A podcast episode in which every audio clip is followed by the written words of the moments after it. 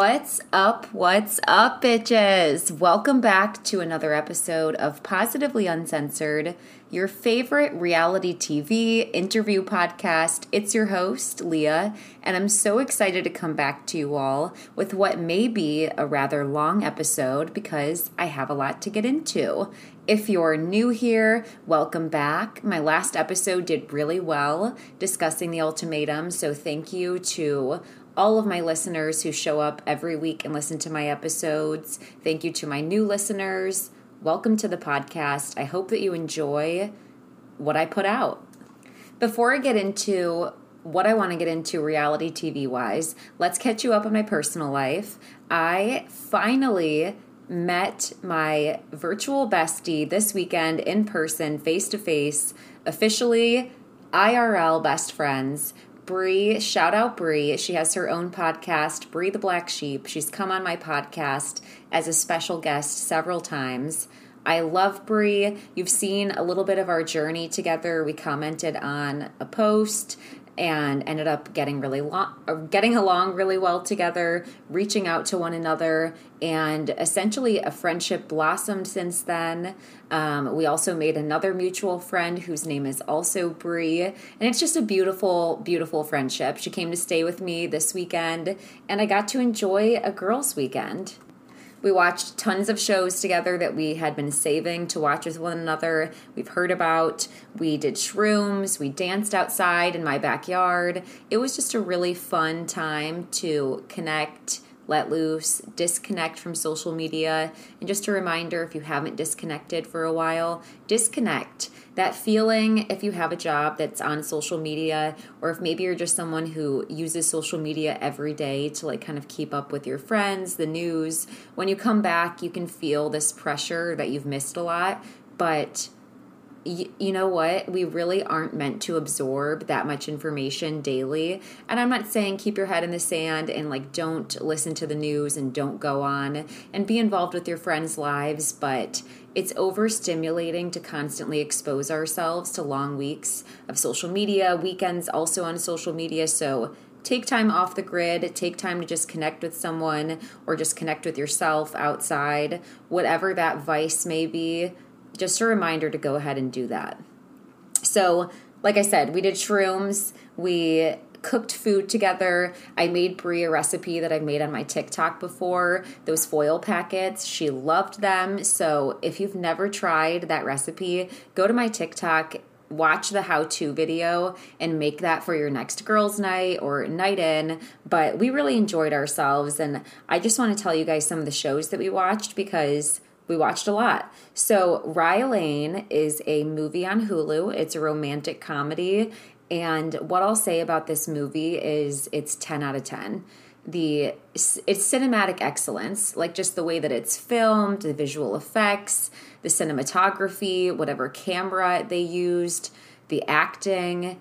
It was such a, such a fun watch. So, highly recommend watching Rye Lane. It's like an hour and a half movie. Like I said, it's on Hulu. It's also rated really well by critics, which I don't always pay attention to, but I can validate that that's worth watching we watched The Pass by Kandi Burruss, so a little bit of a reality crossover. Kandi and her husband Todd wrote this movie. It's essentially about infidelity. You can tell that Todd and Kandi wrote this movie. A lot of the dialogue and um, relationships, not between the husband and wife, but just the dynamic between perhaps the mother and stuff is taken from their own life and then amplified. It was a really fun watch. At first, it felt a little bit like a Tubi movie, I'm not to lie. Um, it was kind of like a little bit hard to watch as far as acting, but Drew Sidora actually ended up killing it. I thought that it was a great movie. Kandi did a good job. I'd like to see her in more film because, I mean, Housewives sets the tone for you to be able to act and like do scenes, and she did a really good job. So, watch The Pass. It has a huge twist. I'm not going to ruin it for you. It's on Peacock. It's a good watch. I would watch it with a friend, watch it by yourself. It's just fun thing.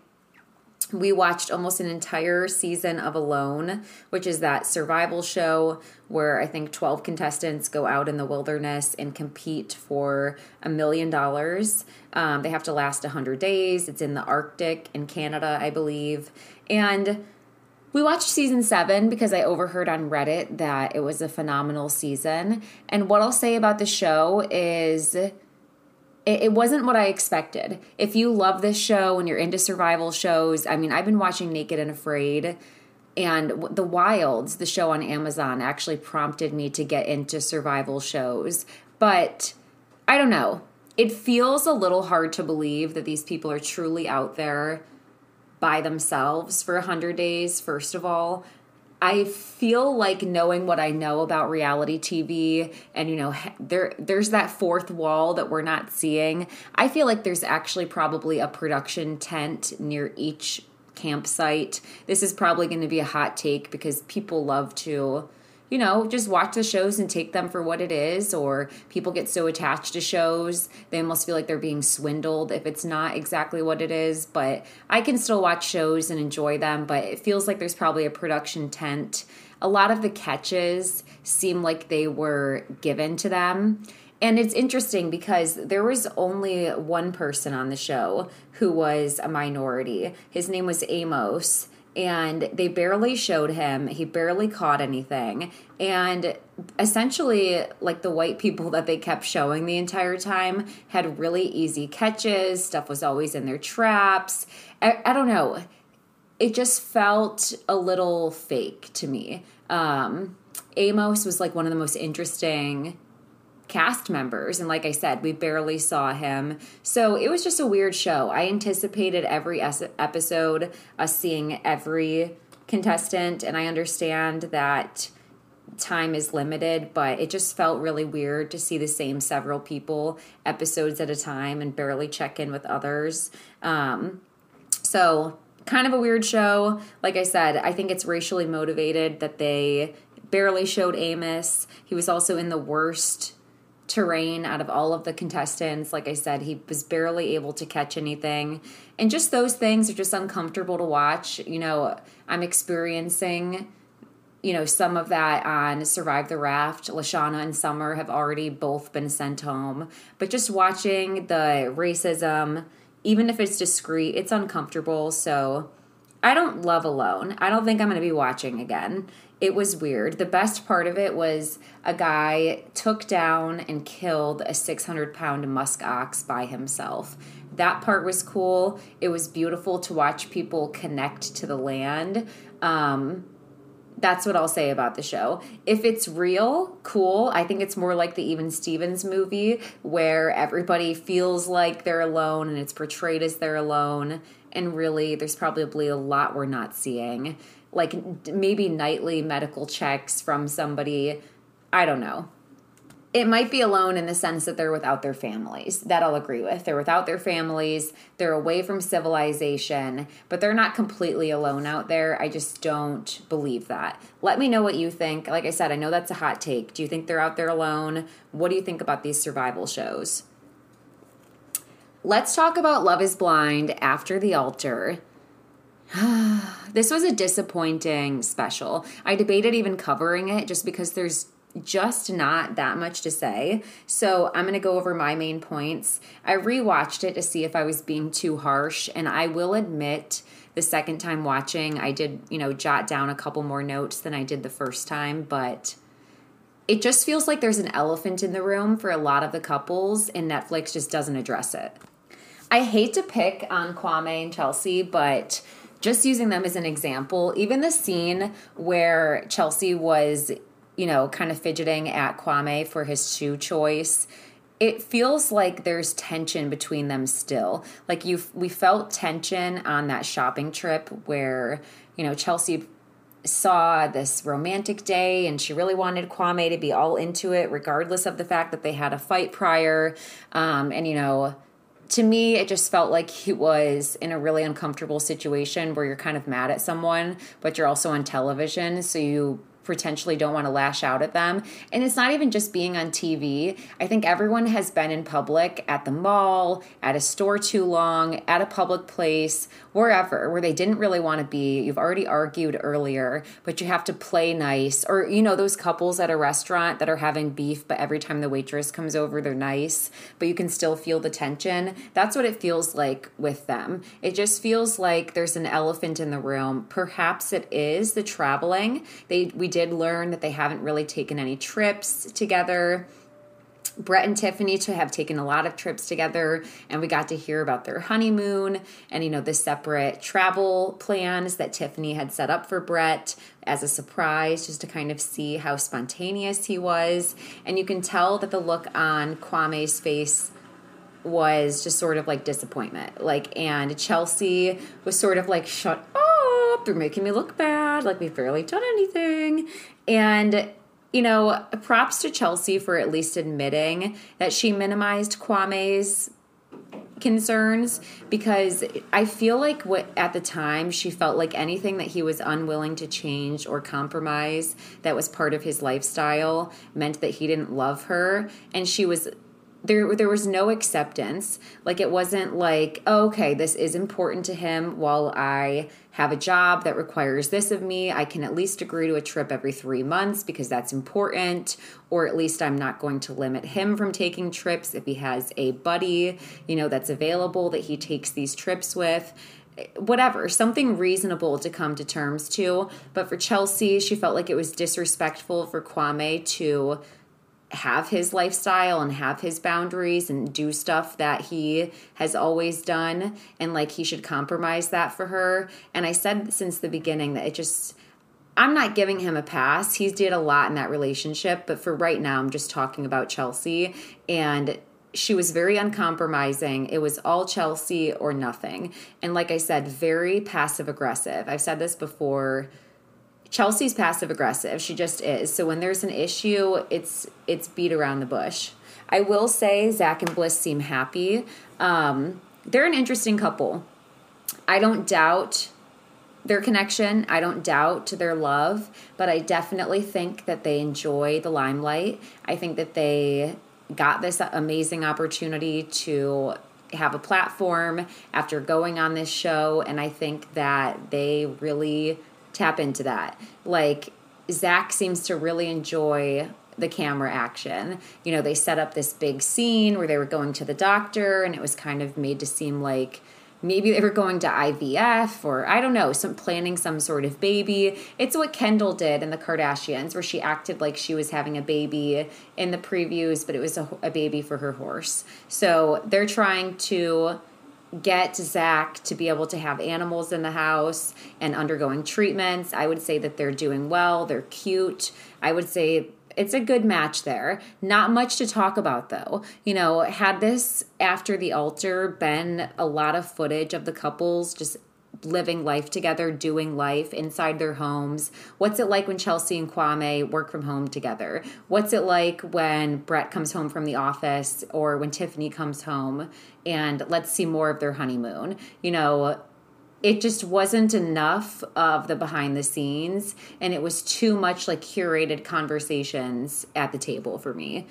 So Bliss and Zack, they kind of escape the elephant in the room, although it is just kind of being ignored how much they love, you know, the media attention. I would like to see, you know, a comment made about how much they're enjoying their following or something like that, just to be real. Like, just be real. Give us conversations that we actually care about. Second elephant in the room is Paul and Micah. You know, we see bits and pieces of a almost overwhelming I don't know how to describe Paul's mom. She just oversteps. She's kind of meddling. So we see like an over the top conversation between Paul's mom and Micah, and then we see a later conversation between Paul and his mom where he's cooking and trying to talk about his new girlfriend, and there's no resolution to these conversations. Paul and Micah chat a little bit about how she feels led on for the door being kept open while he's talking to someone, but there's no conversation about his mom overstepping or even just acknowledging the fact that she is sort of making his decisions for him and that that needed to be addressed. She needs to be more like Charity's mom from The Bachelorette this season who offers no advice in terms of dating or picking a partner and you just let your child live and make their own choices. Like it, it Micah reminds Paul's mom in my opinion of herself when she was younger and she wants to chase that youth, chase that feeling, keep Micah around. You know, it's it's a lot of things. Keep Paul with someone who reminds her of herself. That's what it says to me. One elephant in the room that was addressed was everything with Irina and Amber. Irina does a horrible attempt at an apology where she basically just blame shifts. You know, she's like, I misinterpreted your feelings. I didn't know what was going on. And Amber's like, cut the bullshit. You knew what was going on. You read the room and your reaction was just mean. And if you're working on yourself, then just say that. But you were being mean. And that's what it is. I, I don't wish you any harm. I hope you're doing well. And, you know, hopefully you don't treat people like that anymore. But Irina couldn't do that. Call me and not really because I don't want to be your PR, but you need better PR if you want to figure this out. Because if the plan was to get a platform or get a following after the show, it's not going to happen in the current conditions. Let's take a quick break with an ad, and then we're going to talk about the rest of the Love is Blind after the altar and where they really missed the mark. All right, so the curated drama needs to go we want to see behind the scenes. We want to see conversations about real topics. We don't need to have Monica come back and go over something that we never really got to see that much of. Unless you follow the contestants on their personal social media handles, you'd have no idea that there was some sort of beef going on between Josh, Monica, his original partner, and Jackie. And from what I gather, Jack and I'm sorry, Jack. I just combined everybody's name. Um, Josh and what's her face got engaged during the trial experiment, Monica, and she basically thought he was childish, full of himself, kind of an asshole. Um, and Josh doesn't like the fact that she felt that way. She clapped at him on social media and just sort of wanted to tell her story, which I guess made him look bad or whatever. And basically Josh's point of view is like I Jackie, you can't be friends with her. She slanders me. She doesn't like me. She's a bad friend. Um, and Jackie's like, I'm gonna ride for my man, even if he's wrong, he's right, which is a flawed flawed perspective. I just want to say really quick.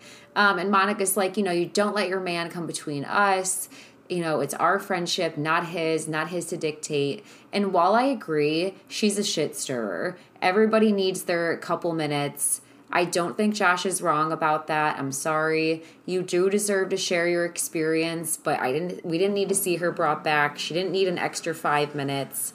I mean, I don't know if I would be friends with someone who's calling out my fiance on social media. It's kind of like how do you like you want to be able to do whatever you want. Like I want to be able to say this and you can't be mad at me. Monica can control how Jackie responds to her being disrespectful to her relationship. Period. End of story. They shouldn't have brought her out. Funniest part to me was when Josh got referred to as broccoli ear by Jackie because I mean, just notable. Um, Marshall was there. He had a conversation with Jackie. They talked things over and she apologized. You know, he apologized. Whether the conversation was longer and we saw edited pieces, I wanted to see Jackie apologize for being homophobic. I wanted to, hear her apologize for being demeaning. I would have liked to hear him apologize for being derogatory. Um, th- those are the things I really wanted to see and specific specific things addressed. Like we saw a lot going on there. Once again, I guess you'd have to follow on social media, but a lot of conversation around TikTok was around Jackie, her mouth, and her friends, you know, turning in her text messages essentially and being like, no, this is what she said. So if they're going to bring Jackie and Josh, which I was surprised they did to begin with, we should have seen more and less of the Monica stuff. I want to say her name right. I think it's Kasha. It may be Kasia, but I think it's Kasha. So she came comes back. She gets to tell a little bit of her story. She's like Marshall makes it sound like we went on one date and that was it, and then he deaded the relationship. But we definitely went on more than one date, and it just felt pretty dismissive how he talked about me at the reunion that's who I wanted to see brought back. One point for Netflix there, or whichever producer brought her back, because that story's relevant he did make her look bad at the reunion, and we did have questions about which cast member he potentially had a ring for. So that needed addressed. There was a loose end there. I'm glad they brought her back. I'm glad she clarified. And I agree, he was dismissive. So best of luck to Marshall and his new relationship. It seems like he's truly happy. She's a so smart, intelligent, beautiful. Um, good luck, Marshall. Uh, so is Kasha, though. So I hope that she gets a great relationship after this show, or if she's happy by herself, I hope she just continues grinding, gets a bit of a platform, extra income, whatever. Last thing I'll end with about the reunion is it was hilarious when Paul's mom said to Micah, I'll break her kneecaps, and whispered it. I was like, did I just hear that? I had to watch it three times to actually make sure that that was part of it. But like I said earlier, she's projecting her glory days onto Micah. She's way too involved. Let me know if you're listening to this and if you would let your mom meddle in your relationship. Is this is this overstepping? Is this when you tell your mom back off? Like what what was everybody thinking about this? Tell me your thoughts. Also, side note, Micah's friends didn't need to be there, irrelevant. So, Survive the Raft is officially six episodes deep.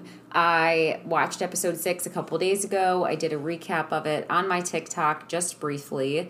But basically, where I'm at with this show, and if you're not watching it, it streams Sundays on Discovery Plus, or it's also on Max, the app to stream.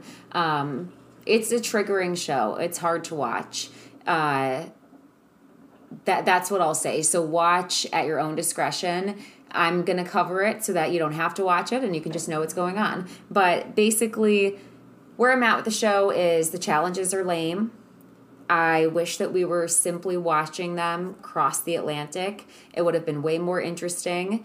Um, there's probably conversations going on that boat that we aren't seeing enough of, and then we're just seeing the ends of those conversations and it's confusing and it's also damning to a lot of people's character. There's a lot of people I'm looking at on this show and I'll never look at the same. Like Maddie, Marissa, Tara, whomever they are in their personal lives, they they look horrible on this show. And if they had anything constructive to say at any point, it's never shown. So they look terrible. Um, all three of them are prejudiced. They're prejudiced. They're racist. They know that they are. There was a episode where we get a new person on the boat who has the potential to get voted in and become a permanent crew member. His name was Jimmy, and there's a conversation had between several crew members. I think Elliot, Maddie, a couple of others, and they're like, "We have to keep Jimmy. If we vote him out, he's Syrian, and we voted out every single minority here." And it's like the awareness of their privilege and the awareness of their prejudice is a huge moment of the show because you'd almost think that they're so stupid and ignorant, but people aren't. People are really, really aware of their ignorance and aware of their bias. Ever since Lashana and Summer got sent home, I'm just hoping for chaos. I said on my TikTok that I was a little unsure of what's going on with Russell right now Speaking as simply a competitor, if I'm on a show to win a large cash sum, I want every person on and competing with me for the money to do well. So I want people there that are physical, I would want people there that are intellects, I would want everyone there pulling their own weight. And regardless of original crew or not, I would want everyone to pull my weight. If I was pulling my own, I would know that I'm safe. So loyalty, I don't know, it comes at a cost. You can't have an original alliance with like every person on the boat. It should be more like Big Brother, four person alliance. That's fine. I can see that through to the end, but I'm not going to keep around dead weight. Like I said, Russell's arm is injured. He says it's getting better. If you know anything about an injury, if you keep doing physically challenging stuff on it, it's going to get worse. Um, so, from that aspect, he has to go. He is one of my favorite content creators because he's a civil rights activist. He has TED Talks. A lot of his content is calling out that Proud Boy, Trumper, white nationalist viewpoint and t- standing against it because of where he's from and you know the views that he was raised with personally and has done everything to educate educate himself against in adulthood um, and speak up about to people who are also miseducated or choosing ignorance. I love his content on the show from what I've seen, these are all alleged, but there's been lots of texts that were put on Facebook of the producer. They don't seem educated at all. They seem pretty racist and prejudiced themselves. I don't know if they're keeping Russell's comments calling out the group's behavior out of the show because, as the producer, to, literally to quote the producer, um, it's allegedly not a woke show, and you know he doesn't want people to think it's woke. So I could see them keeping footage like that out, having real conversations about white privilege. They gave him one episode to talk about it, but not really going in.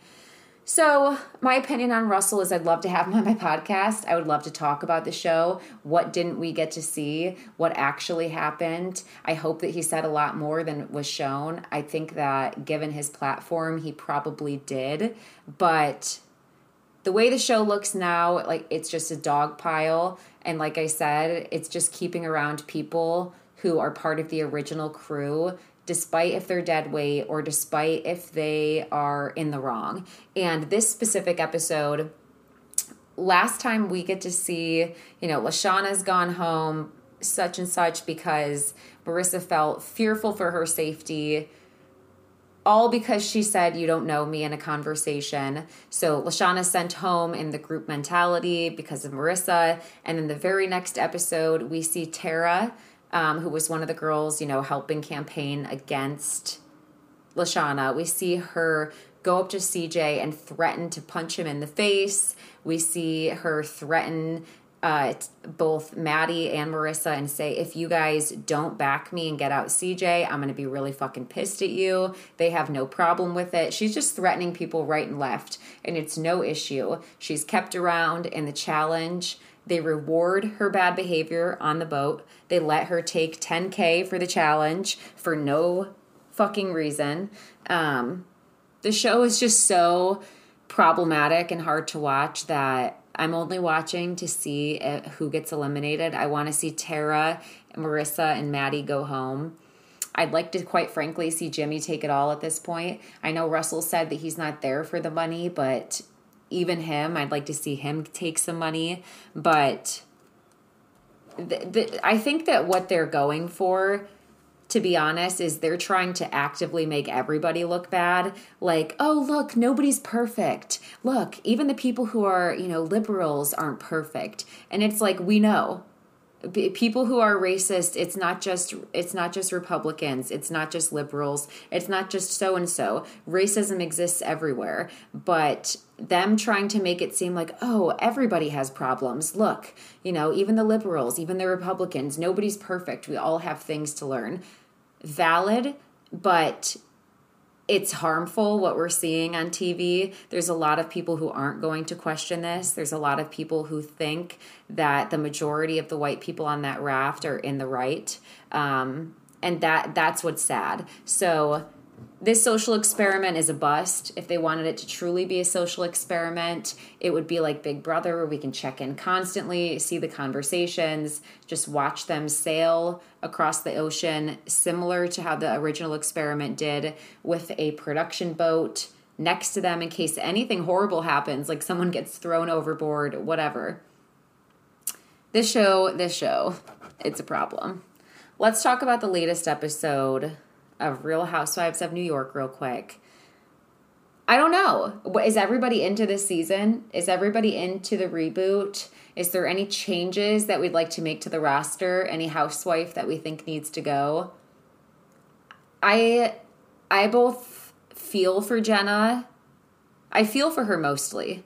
I feel for her because the group has alienated her for what seems like her sexuality for a while, how she dresses, what information she chooses to share about her partner or lack of information, um, her gifts that she gives, you know, if they're associated or affiliated with the collaboration she's done, they don't want them. Essentially, they want her to pay for the gifts or they don't want it. They don't want to be given gifts of brands that she likes and wants to share with them I, I don't get it. I don't really get the whole gift thing.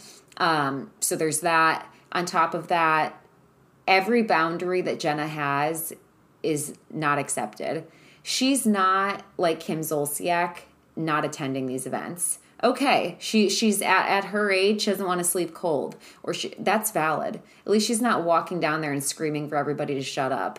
I I maybe the housewives isn't the right show for her because of her boundaries being what they are but the group certainly can't respect anybody's boundaries unless they also have that. You see it with Sai when she's hungry and she leaves. You see it with Ubah when she wants something different to eat. I mean just basic necessities they can't they can't agree with unless they're also experiencing it. But this week we get to see the girls trip to anguilla Jenna goes down early. She said she wants to get a tan for her skin condition. She also doesn't really want to fly coach. She'd rather fly first class if she's going to go there at her age. That's what she says. And like I said, maybe this isn't the show for her. She keeps mentioning her age, and you know, fine. Uh, look at Kyle Cooke on Summer House. Like he's still down to rage. Like perhaps this isn't this isn't the show. Maybe this maybe she thought this would be a good marketing opportunity, show off her brands, show off her apartment, show off her style, get her name out there a little bit more. And the whole group thing might not been, might not have been what her interest was.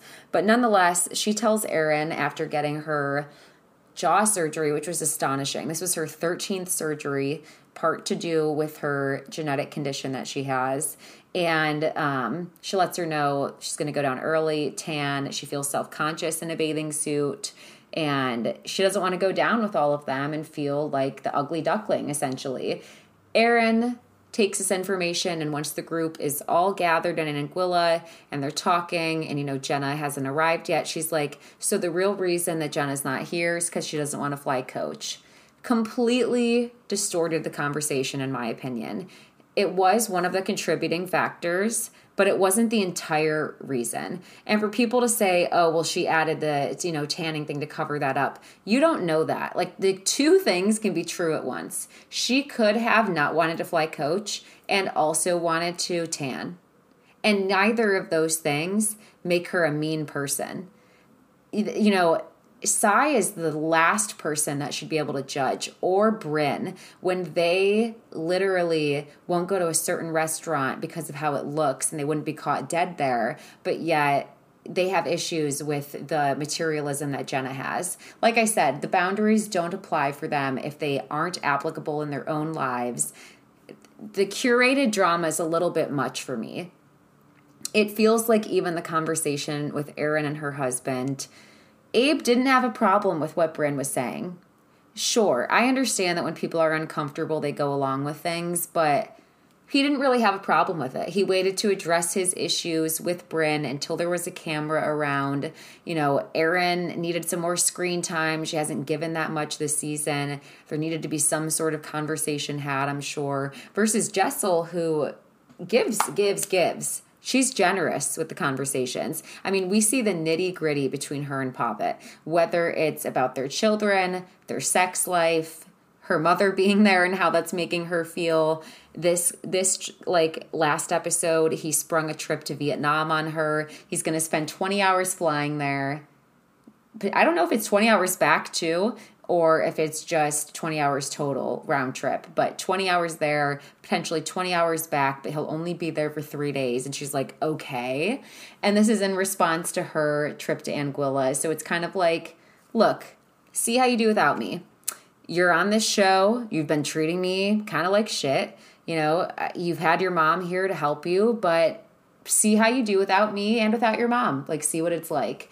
I think he's kind of trying to punish her a little bit. And I can't say that that's healthy, but I can see that dynamic in their relationship right now and how the two of them got there. His needs are also ignored a lot. Like, he clearly is does not want to have another child yet he's not wrong when he says that they can barely maintain their household now. She always needs extra help, and now she wants to add another one.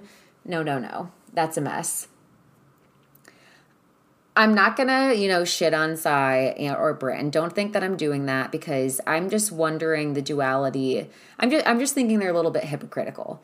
I think that everybody has a backstory. I'm sure that we will learn it. I'm sure that it will make me like each of them a little bit more. But I'm unsure if Sai needs to be on another season. I'm unsure if Jessel will be on another season, even though I like her. I think she should be on another season. I think that she shows so much of her life. She should immediately be given another apple or whatever it's called for next season. Um, I think Brynn will be on next season, but I don't know if we need Jenna and I don't know if we need Sai. I just feel like we could potentially get someone else.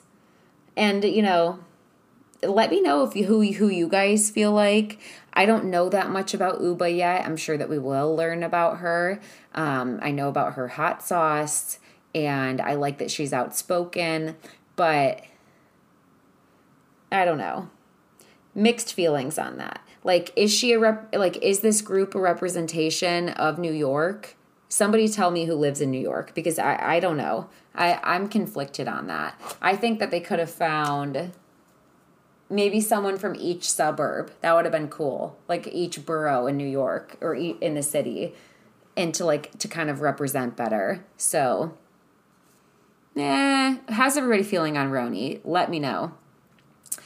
News about the ultimatum. We have two babies already. Lisa and Brian had their baby everybody was kind of questioning is she going to show up to the reunion with a baby it did was the pregnancy a lie you know to kind of get out of the situation you know what happened but yes it was real they had a baby I thought it was real from the beginning. I kind of see what Roxanne was saying, like hormones pumping through her, the situation's volatile, you've never been through it. I can see it. So baby number one, and then I think Mason was the name, and then Raya and Trey just announced their pregnancy too. So, congratulations to both. You know, congratulations to both couples.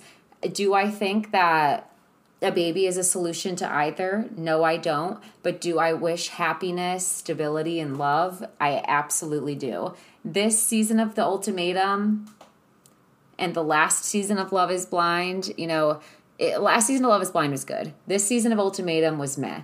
The, cancel the straights. Just do the queer season. I, I don't really need it. I want to talk a little bit about what's going on on TikTok.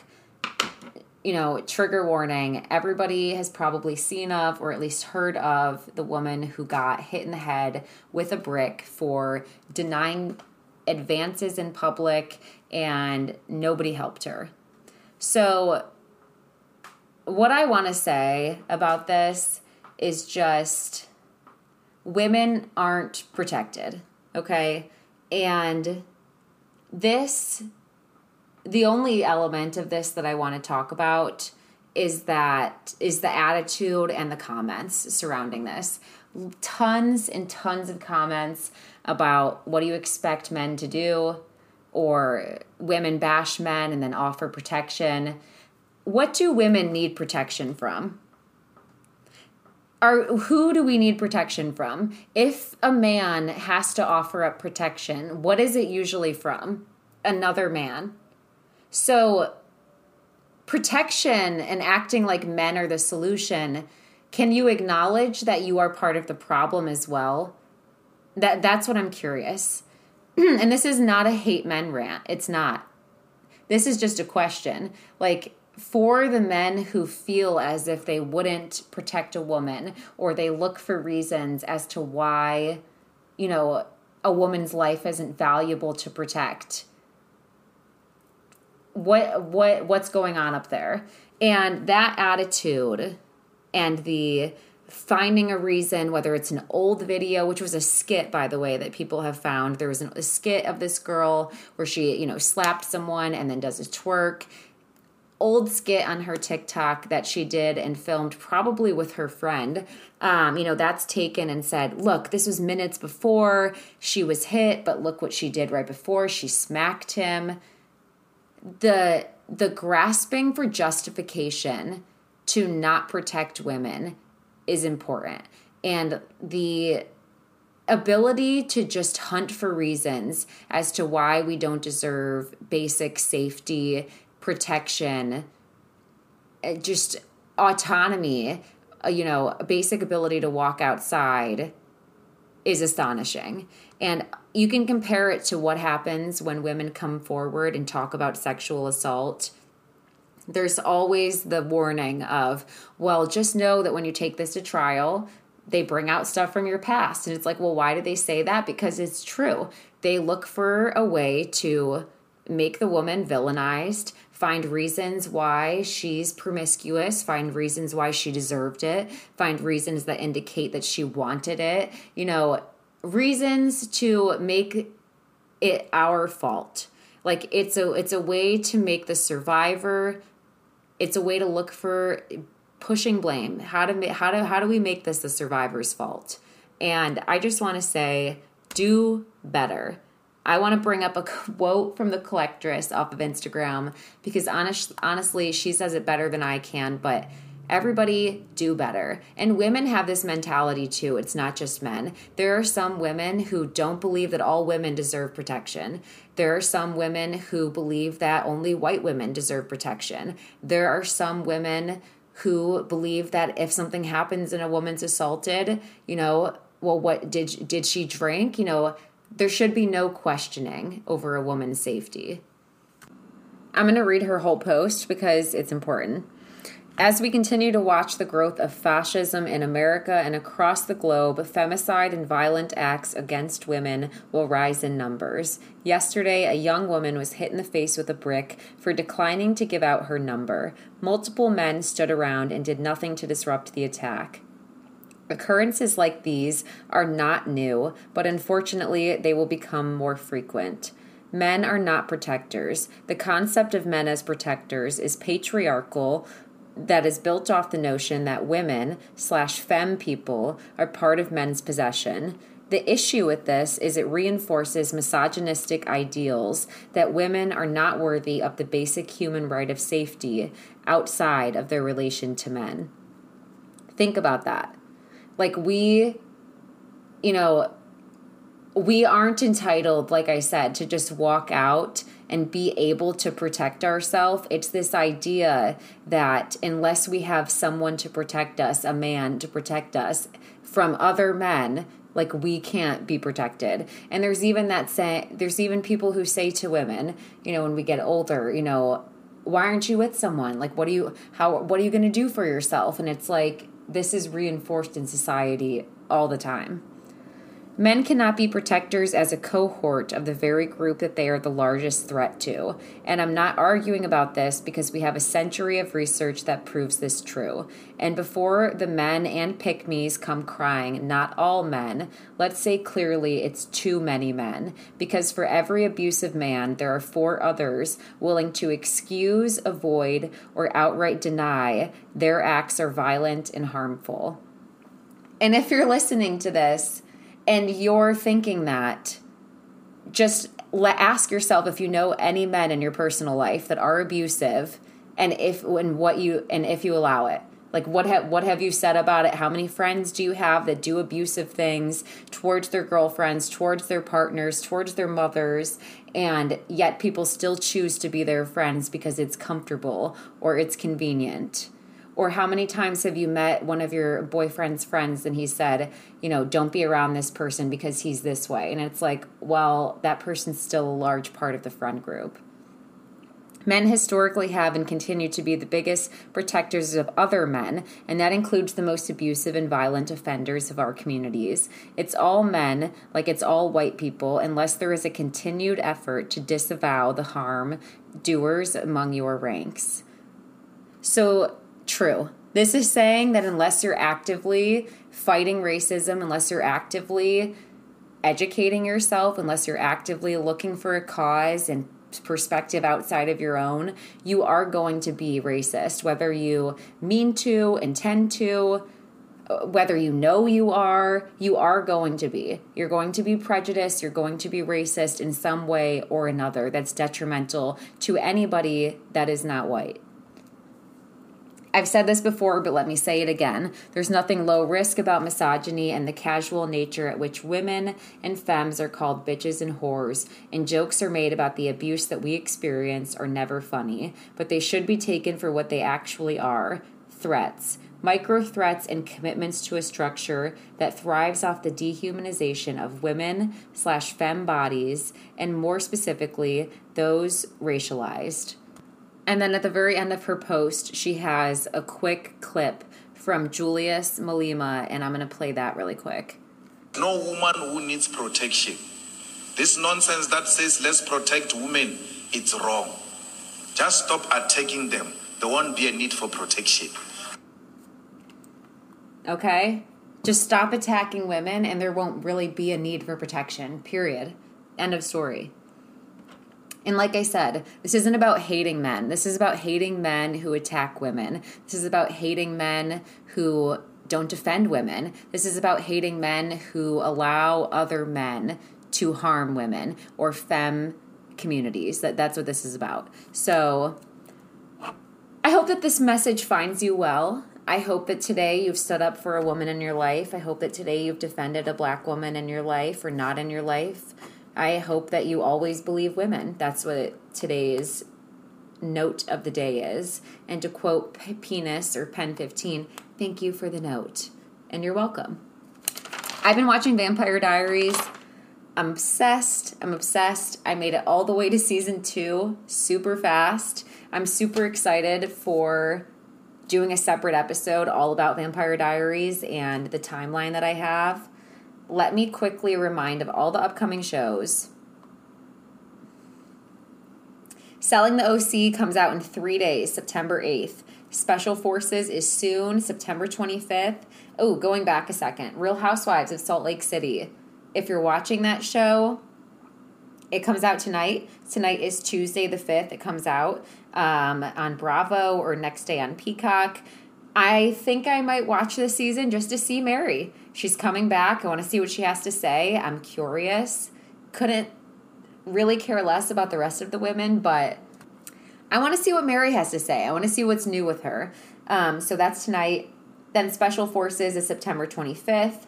Bachelor in Paradise and The Golden Bachelor all come out September 28th. House of Villains is the 12th and of October, and F Boy Island is October 23rd. So tons and tons of shows that I'm going to be recapping soon. Before I cap this episode, I want to get into the women of the Golden Bachelor and just some of my favorite personal picks. I'm going to be honest, I haven't taken the time to go through every woman's bio. So I picked on the women who I liked. Like, I thought they looked really kind, I liked them, I took a glance women I think that Gerry would be compatible with. Let's go in order of alphabet. So, alphabetical order, let's start with Christina. Christina looks like Gerry with a wig on. Like, she looks like Gerry. She reminds me of somebody that he would be with. I picture her like in the garden with her white pants and Tom's shoes on. That just walking on the dock, like that's what I picture Christina. She's 73 She's a retired purchasing manager from California. She's a sweet soul, ready to find love, who's the happiest she's ever been, hoping to find someone to share her golden years. She calls this chapter of her life her go go years instead of the slow go years, so hopefully Gerry can keep up. She's extremely proud of her career, and while she's retired now, working her way up the corporate ladder without a college degree is still one of her biggest accomplishments Go Christina. I love a hardworking woman. She started, did it all of herself, self taught, self made.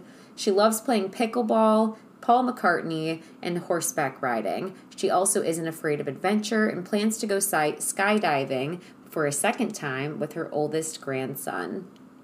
I like that she's a risk taker. I think that he will appreciate that. And like I said, they look so much alike so much alike. Siblings or dating? We might ask ourselves that, but they'd be cute nonetheless.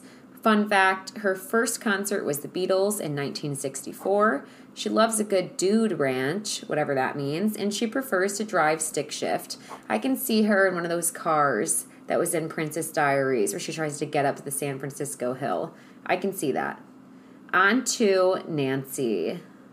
Nancy, Nancy. So, Fancy Nancy, she's 60 retired interior designer from Virginia. How old is Gerry? I need to know before I keep going. Gerry. He is 71. Okay, I need to know his age. Sorry. Let's get back to Nancy. That's huge because I don't think he's going to go for someone. Maybe he will go for someone that young. Maybe he will. Nancy's ready to receive the love she gives to so many others. This retired designer loves playing golf, walking her golden doodle max, and watching college basketball. This mother of three is loyal, faithful, and funny, looking for a self assured, trustworthy man to share her life with. She's a self described hopeless romantic and says, I believe in love stories and even having a great one. I believe I can have another. She's serious about finding love. Fun facts she loves a good rom com, she's a dancing machine, but only at weddings, and she's a Bruce Springsteen stan. I don't know about the fact that she never likes to go dancing, so I might remove her from the list. Maybe she's not that fun, but I like that she's a hopeless romantic. She's beautiful. She likes music at least. Like, at least they can go to concerts together. Let's find Peggy. Oh, wait, no, Natasha. She's next. Also 60. She's a pro aging coach and midlife speaker from New York. Love her career. Gerry is all about having the best years of his life later in life, so I think they would get along well immediately from their mentalities. Her bio says that she's a passionate and energetic woman, ready to find Mr. Right. She's looking for a romantic, athletic, ooh, and emotionally available man to share her life. I love that she mentioned physical appearance. This is the first person to mention like a physical appearance they want in their partner. Good for you, Natasha. And Gerry's hot. So, she loves going to her local farmer's market and taking walks around Central Park. She wants to find someone with whom to enjoy the simple things in life. When she isn't working as a pro aging coach, she loves attending dance class, doing yoga, listening to Janet Jackson, and spending time with her 15 year old granddaughter. I love that, everything about it. Fun facts she enjoys relaxing in Central Park. She wants bell bottoms to make a comeback. And her favorite thing to do on a date is laugh. I love Natasha. I love her. Now, Peggy. You guys already know my next pick. So, Peggy is a dental hygienist who is 69 from Connecticut, closer to Gerry's age. Beautiful as well. She's incredible, Wow, first statement. Peggy is incredible. Love it. Dental hygienist who has always put others before herself and dedicated her life to helping people. Peggy has gone on multiple dental missions where she's volunteered to serve developing nations around the world. She continues to be passionate about her work and even went back to practice after initially retiring because she missed it so much. Peggy has no regrets in life and says, I've loved every season of my life. I wouldn't change a thing. She's ready to find someone to continue to check goals off her bucket list with. Fun facts she has a very cute Bichon Frise named Libby. She would love to be JLo for a day, and she's a go kart enthusiast. I don't know if they'll get along, but I kind of like her facts. I think she's fun. She might seem like a bit of a workaholic. She returned to work after retiring, but as long as she's ready to slow down a little and do adventurous things instead, I think that could be good. On to Marina. Oh, I miss Marina. Sorry, Natasha. So, Marina is 60. She's an educator from California. perfect combination of strong, compassionate, and cool. She's a woman of the world, traveling over to, to over 34 countries. Marina's looking for her travel buddy for life and hoping our golden back bachelor is a match. She's a mom to two impressive kids and two fur babies. When this educator isn't working or spending time with family, she enjoys taking spin, hiking, cooking, and going for long drives. She loves to make casseroles and has high expectations but hopes that the Golden Bachelor is for her. She has not one but three master's degrees. She doesn't stand in lines and she enjoys reading biographies and medical nonfiction. She's very, very, very, very intelligent. Very intelligent. And I think that Gerry will like that. Can they have conversations about emotional things and things that aren't always based off intellect? Can they just adventure together? We'll see. She has a very, like, one of those personalities where you're grinding. Like, she's grinding. She's at spin. She's working hard. She's at yoga. She's, you know, she's always she's doing stuff. She's always using her brain or her body. So we'll see. I, I think that she's so impressive and very beautiful. And ending with sandra. She's the oldest bachelorette that i have picked and i love her. She's 75 and she is a retired executive assistant from georgia. She's ready to find the one. Her dream her dream man is handsome, sensitive, and intelligent, and this cruise lover hopes that he's ready to travel the world with her. Ooh, she's also not afraid of showing some PDA when she likes someone. So hopefully he's ready to be loved on. I love that. Not only did she mention physical appearances, but she also mentioned that she's into PDA. I think that's really cute. Sandra describes herself as creative, patient, and independent. In her free time, she loves hanging out with her daughters, thrift shopping, crafting, and playing racquetball. This also isn't Sandra's first time on TV. She may be recognized as a big winner from the Wheel of Fortune. Love that. Fun facts. She plays anything by Luther Vandross to put her in the mood. She's so cute. She's very proud of her high credit score, as you should be, and she has 32 favorite NFL teams, aka, she loves all of them. She she fixes cars, she plays guitars, and she can sing. Back to Princess Diaries. Sandra can do it all. She may be my favorite woman from this season, and with such an impressive, well-rounded bio. I almost want to be like immediately next Golden Bachelor, please. Next Golden Bachelorette.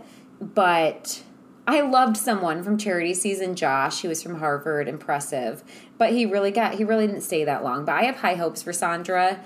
I think she's gorgeous. I think she's a match. And these are my two, three, four, five, six. These are my six picks. I hope that they make it far. I like them. I think that Gerry will like them. And let's see. Stay tuned for Golden Bachelor coming soon. Thank you for listening to this full episode. I love all of you. Love you for listening to my rants, my thoughts, participating in conversations. And I just wish you all the best, best week. Praying for all of you, thinking of all of you. Mwah.